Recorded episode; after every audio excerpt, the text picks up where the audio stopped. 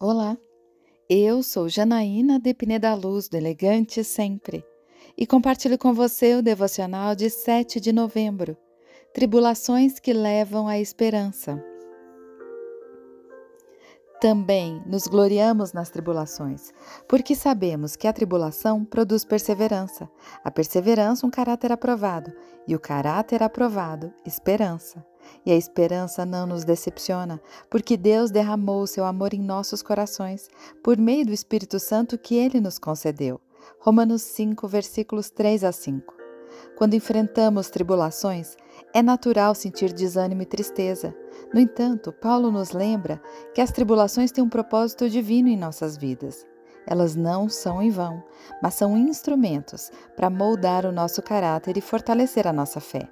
A esperança que surge das tribulações é uma qualidade valiosa.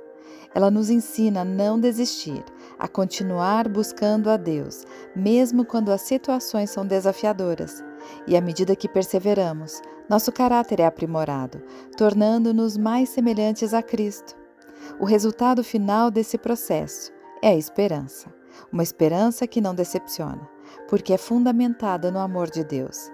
Deus nos ama incondicionalmente e Ele derrama seu amor em nossos corações através do Espírito Santo. Essa esperança nos sustenta nos momentos mais difíceis e nos permite olhar para o futuro com confiança, sabendo que Deus está no controle e que Ele tem um plano perfeito para as nossas vidas. Eu quero orar com você.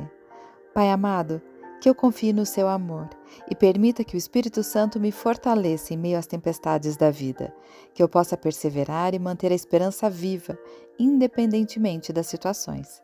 É isso que eu lhe peço, em nome de Jesus.